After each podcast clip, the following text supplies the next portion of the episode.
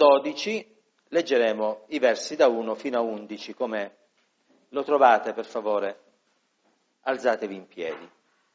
Giovanni 12, dal verso 1 al verso 11, al Signore vada la gloria. Amen. Gesù dunque, sei giorni prima della Pasqua, andò a Betania dove era Lazzaro che egli aveva risuscitato dai morti. E qui gli offrirono una cena. Marta serviva, Lazzaro era uno di quelli che erano a tavola con lui. E allora Maria prese una libra d'olio profumato di nardo puro di grande valore, unse i piedi di Gesù e glieli asciugò con i suoi capelli. E la casa fu ripiena del profumo dell'olio. Ma Giuda Iscariota, uno dei suoi discepoli che stava per tradirlo, disse perché non si è venduto quest'olio per 300 denari e non si sono dati ai poveri? Diceva così non perché si curasse dei poveri, ma perché era ladro e tenendo la borsa ne portava via quel che vi si metteva dentro. Gesù dunque disse lascia stare, ella lo ha conservato per il giorno della mia sepoltura, perché i poveri li avete sempre con voi, ma me non mi, avrete, non mi avete sempre. Una gran folla di giudei seppe dunque che egli era lì e ci andarono non solo a motivo di Gesù, ma anche per vedere Lazzaro che egli aveva risuscitato dai morti. Ma i capi dei sacerdoti deliberarono di far morire anche Lazzaro perché a causa sua molti giudei andavano e credevano in Gesù. Amen. Signore, ti vogliamo ringraziare perché abbiamo letto questo passo della tua parola e ti vogliamo ringraziare perché ci hai lasciato questa bella eredità, la tua parola, che è il dono più prezioso che noi potessimo ricevere nella nostra vita. Ti preghiamo di parlare ai nostri cuori, di guidare la meditazione e di far sì che ogni cosa che verrà detta possa essere sospinta dal tuo Spirito, perché abbiamo bisogno che sia tu a parlare, o oh Signore. E te lo chiediamo non per meriti ma per grazia, nel nome di Gesù, che è benedetto in eterno. Amen. State comodi, gloria a Dio. Ci soffermeremo, con l'aiuto del Signore, sul verso 11 dove è scritto che a causa sua, e qui sta parlando di Lazzaro, molti giudei andavano e credevano in Gesù.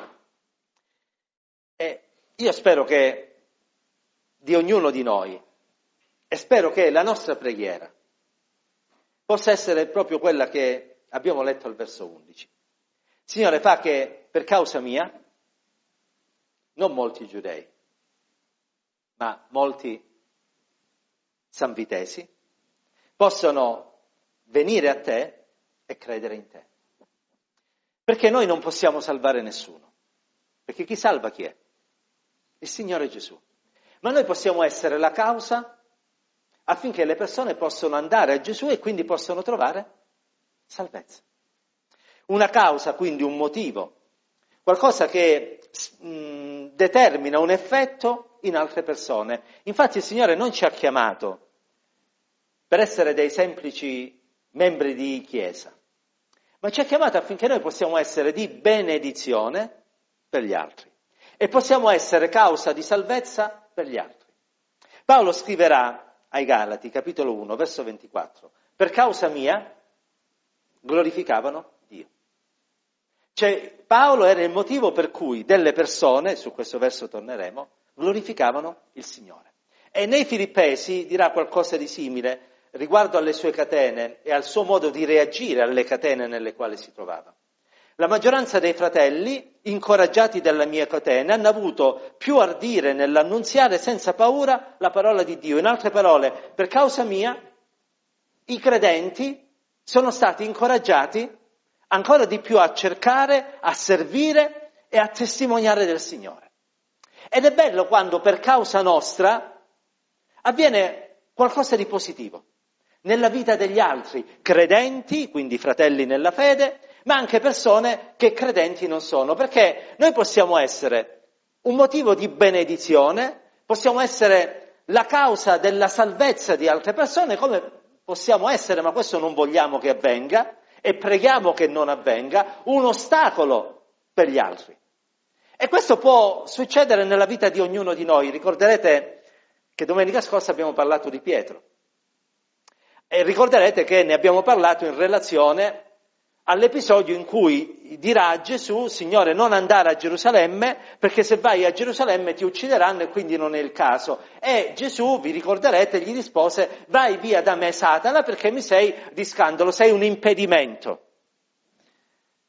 E noi non vogliamo essere come Pietro, un impedimento, perché gli altri possono andare e possono conoscere Gesù, ma vogliamo essere come il Pietro che il giorno di Pentecoste Dopo aver ricevuto la pienezza dello Spirito Santo, si alzò insieme agli altri discepoli, predicò il Vangelo e 3.000 persone accettarono il Signore. Fu lui la causa della salvezza di quelle persone. Certo è Cristo che li ha salvati, ma se lui non avesse predicato, quelle persone non avrebbero creduto, perché come dice Paolo ai Romani, come crederanno in colui di cui non hanno sentito parlare? E come sentiranno parlare se non c'è chi annunzi? Perché la fede viene dall'udire e l'udire viene la parola. L'annunzio dell'Evangelo è causa di salvezza o anche di condanna se l'Evangelo non viene accettato e non viene ricevuto nel proprio cuore.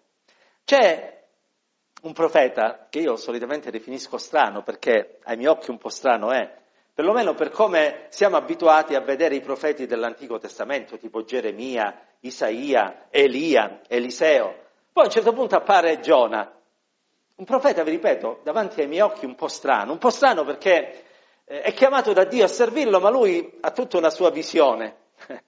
Tant'è che il Signore lo chiama per andare a Ninive lui dice no, io prendo e me ne vado dalla parte opposta.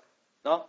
E se vi ricordate, quando sale sulla barca, o meglio sulla nave, per andare proprio nella direzione opposta da cui Dio gli aveva detto, a un certo punto il mare comincia a diventare agitato. E tutti quelli che erano sulla barca cominciano ognuno a pregare il proprio Dio, tutti tranne Giona. E a un certo punto, siccome non lo vedevano, dicevano andiamo a vedere dove si trova questo israelita. Vanno nella stiva e lo trovano lì che sta dormendo tranquillamente. Lo svegliano e gli dicono, senti tesoro mio, noi stiamo pregando il nostro Dio, qua stiamo morendo tutti, vedi di pregare anche tu il tuo Dio. E Giona gli dirà, prendete e gettatemi in mare e il mare si calmerà per voi perché per causa mia c'è questa tempesta che vi sta piovendo addosso. Giona, che era un profeta di Dio e che doveva essere una benedizione per gli uomini, invece stava diventando una maledizione. Per causa sua un intero equipaggio e una nave stava affondando. Ma gloria a Dio perché Giona non è stato solo questo. Perché è venuto il giorno in cui Giona andò ai Niniviti, predicò il ravvedimento, in modo instancabile andava avanti e indietro per la città dicendo ravvedetevi e un'intera nazione si convertì al Signore e il Signore stornò la sua ira da quel popolo. E noi vogliamo dire Signore aiutami a non essere non il Giona che prende una nave e se ne va dalla direzione opposta, ma il Giona che, parlando di ravvedimento, di salvezza e di vita eterna, vede non un'intera nazione, magari anche un'intera nazione, il mondo intero, ma innanzitutto un intero paese, il paese di San Vito, che si converte a te per cercare salvezza. Per causa di Lazzaro le persone andavano a Gesù e per causa di Lazzaro le persone credevano in Gesù. Per causa di Pietro 3.000 persone hanno accettato l'Evangelo e per causa di Giona un intero popolo, i Niniviti, vennero salvati. Però non sempre è stato così, perché abbiamo visto che, Davi, che Pietro è stato anche un inciampo, che Giona è stato un ostacolo, un po' come anche Davide. Abbiamo anche di lui parlato qualche domenica fa, eh, citando l'episodio qua, nel quale eh, Davide stoltamente ordinò a Joab di fare il censimento del popolo. E Dio non la prese bene. Tant'è che disse a Davide, Bisogna pagare per questo peccato. E Davide si trovò dinanzi a tre opzioni l'opzione che lui scelse era di cadere nelle mani del Signore per tre giorni. E un angelo distruttore sarebbe arrivato e avrebbe fatto uno sterminio. Leggiamo che quando Davide alzò gli occhi e vide l'angelo del Signore che stava tra la terra e il cielo, tenendo in mano una spada sguainata, volta contro Gerusalemme, Davide si coprì di sacchi, insieme agli anziani si gettò con la faccia a terra e disse, non sono io quello che ho ordinato il censimento, sono io che ho peccato e che ho agito con malvagità. Sono io la causa. Queste pecore, dirà, che cosa c'entrano? il dolce cantore di Israele. Era colui che aveva rallegrato il cuore degli israeliti con i suoi canti ispirati, che ancora oggi noi leggiamo perché fanno parte del libro dei Salmi. Eppure in quella circostanza, per causa sua, un popolo stava per essere distrutto. Ma gloria a Dio, perché per causa di Davide un gigante venne anche allontanato, Golia. Per causa di Davide Ancora oggi il popolo di Israele leva le lodi al Signore. Ora, fratelli e sorelle, perché vi sto citando questi esempi? Perché può succedere che delle volte in modo oh, superficiale agiamo e ci muoviamo senza cercare di ben comprendere quale sia la volontà di Dio e qual è il piano di Dio per la nostra vita e anziché essere una causa di benedizione e una causa di salvezza, possiamo diventare una causa di intoppo e di caduta per coloro che hanno già creduto all'Evangelo e magari si scandalizzano per coloro che ancora nell'Evangelo non hanno creduto e non trovano in noi un punto di riferimento. Ma noi vogliamo pregare, Signore aiutami, affinché per causa mia tanti ti possano conoscere e per causa mia tanti possono arrendere la loro vita nelle tue mani. Beh, ora qualcuno potrebbe dire, ma io non ho mai fatto nulla, quindi è difficile che per causa mia qualcuno si sia potuto scandalizzare. Ci sono alcuni che dicono io me ne sto tranquillo, buono buono, non faccio niente, così non sbaglio.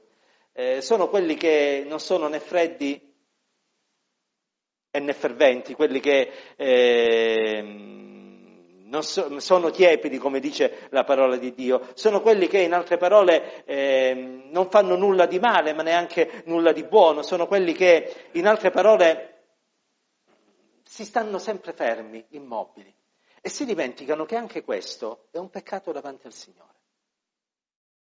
Perché Dio non ci ha chiamati a fare il male, assolutamente. Dio ci ha chiamati a fare il bene.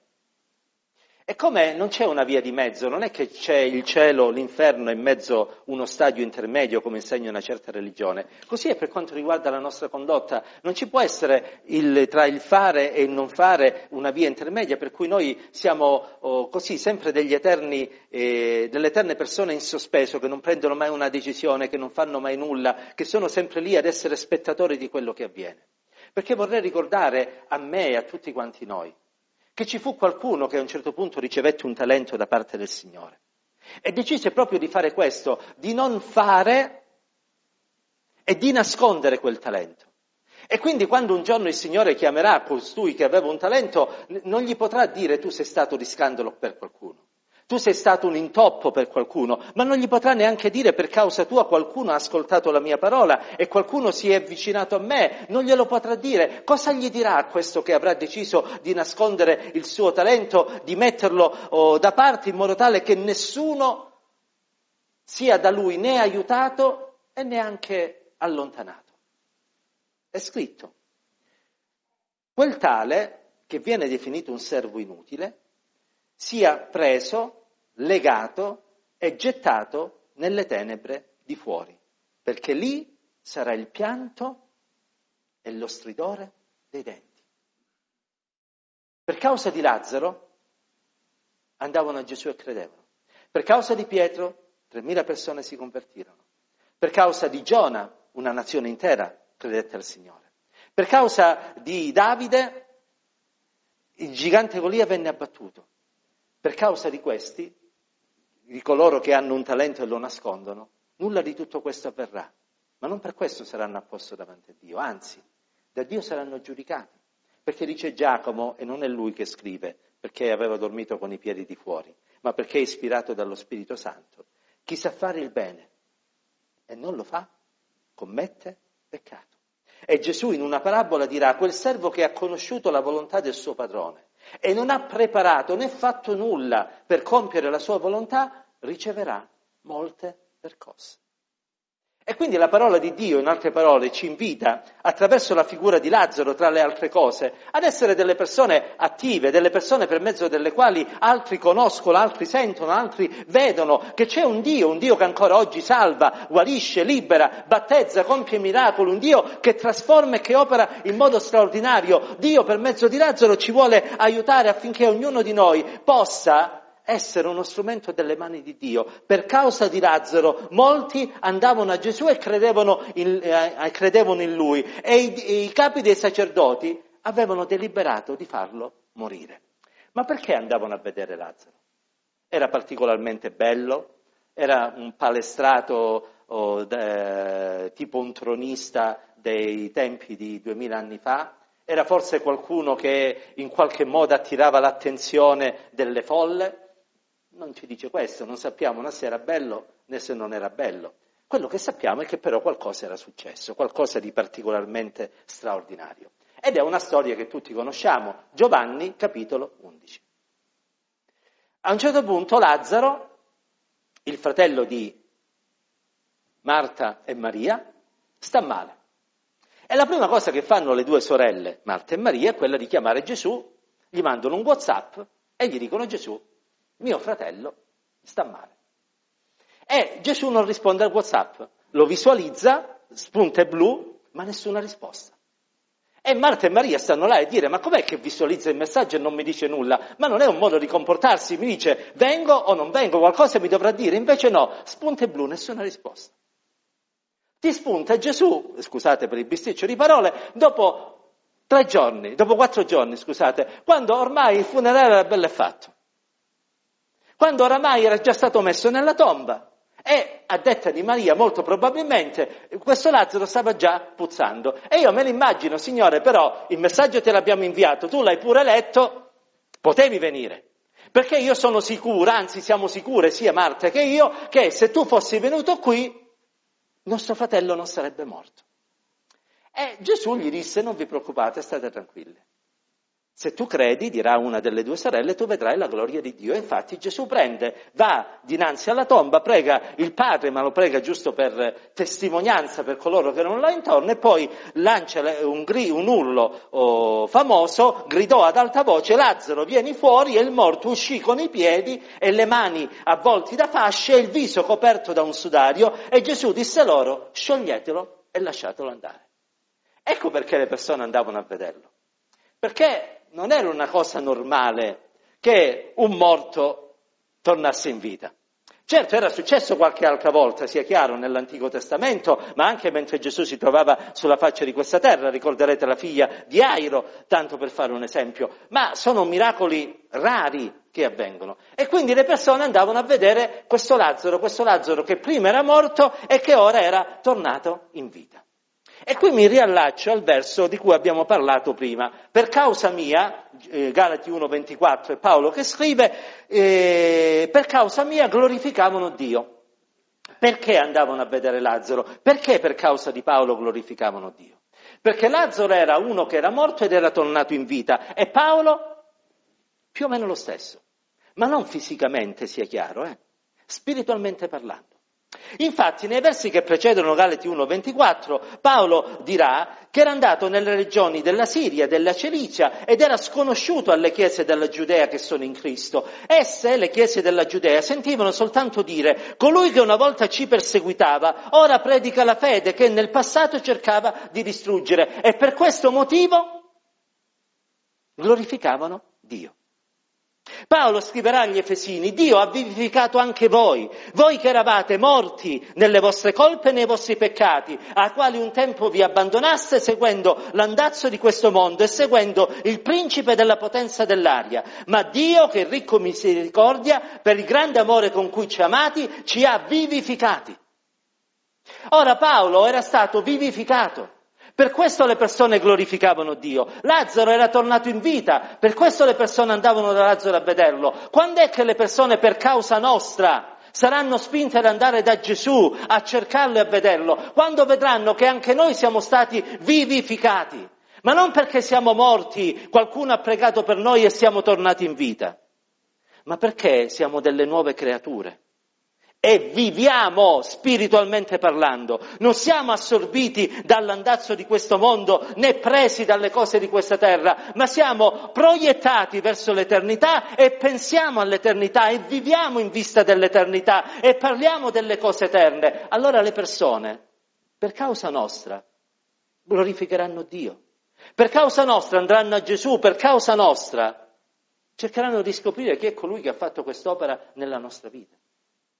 E allora, fratelli e sorelle, dobbiamo vivere in novità di vita, se vogliamo che per causa nostra i sanvitesi possano decidere di andare a Gesù. Perché quel che importa, dirà Paolo ai Galati, quel che importa è l'essere una nuova creatura. Se le persone vedono in me e in voi qualcosa di diverso, allora saranno incuriositi, perché ciò che ci incuriosisce è la diversità.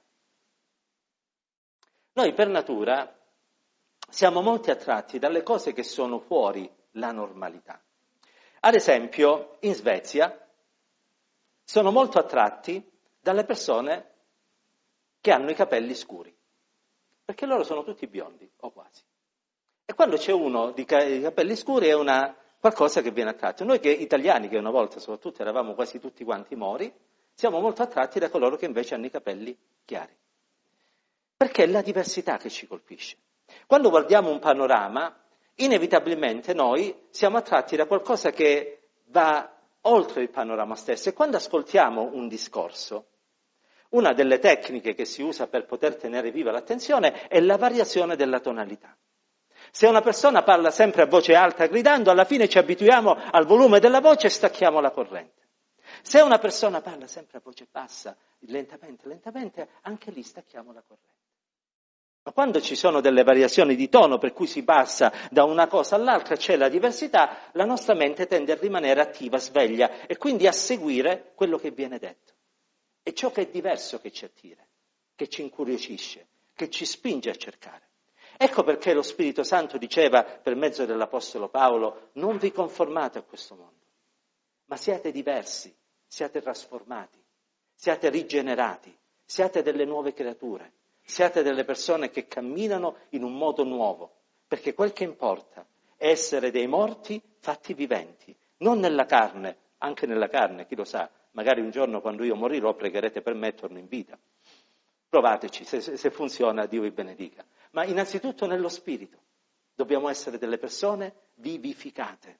E allora le persone, e allora coloro che sono intorno a noi, per causa nostra, andranno a Gesù e state tranquilli che una volta che vanno a Gesù le cose cambiano. Concludo ricordandovi quello che dissero alcuni samaritani che vennero evangelizzate da una donna che aveva avuto una vita un po' turbolenta, aveva avuto quattro mariti, ne aveva un altro ancora. E Gesù quando la incontrò gli parlò e gli disse tante cose, tra le altre cose gli disse se tu bevi dell'acqua che io ti darò, non avrai mai più sete. La donna si fece prendere dal discorso e alla fine capì che era un profeta, anzi che era il figlio di Dio, perché Gesù glielo disse eh, che era lui il Messia. E questa donna andò e disse ai samaritani, guardate che ho incontrato uno che mi ha detto tutto quello che io sono, pure i mariti che ho avuto. Secondo me questo è il Messia. E le persone incuriosite da questo fatto qua andarono da Gesù e una volta che parlarono con Gesù dissero a quella donna, noi non crediamo più per quello che tu ci hai detto ma crediamo perché lo abbiamo ascoltato e abbiamo realizzato che lui veramente è il Messia. Il nostro scopo, abbiamo detto all'inizio, non è salvare le persone, noi non possiamo salvare nessuno, però possiamo essere di quelle che portano le persone a Gesù. E molte volte, più che le parole, servono i comportamenti. Perché diceva un uomo di Dio del passato, noi dobbiamo ogni giorno testimoniare e nel testimoniare qualche volta parlare, perché è la nostra vita che deve essere innanzitutto una testimonianza. Perciò vogliamo pregare con tutto il cuore, Signore, fa che per causa mia tanti sanvitesi possono venire a te e possono realizzare salvezza. E allora ci rallegreremo, perché io credo che come gli angeli del cielo facciamo festa. Quando succede che cosa? Che abbiamo vinto un, un premio a una lotteria? No, no. Facciamo festa quando un'anima, se sono due facciamo ancora più festa, e se sono tre ancora di più, si avvicina al Signore, perché è qualcuno che entrerà nella vita eterna e non finirà all'inferno e insieme un giorno saremo col Signore per celebrarlo. Chiudiamo gli occhi, chiudiamo il nostro capo, vogliamo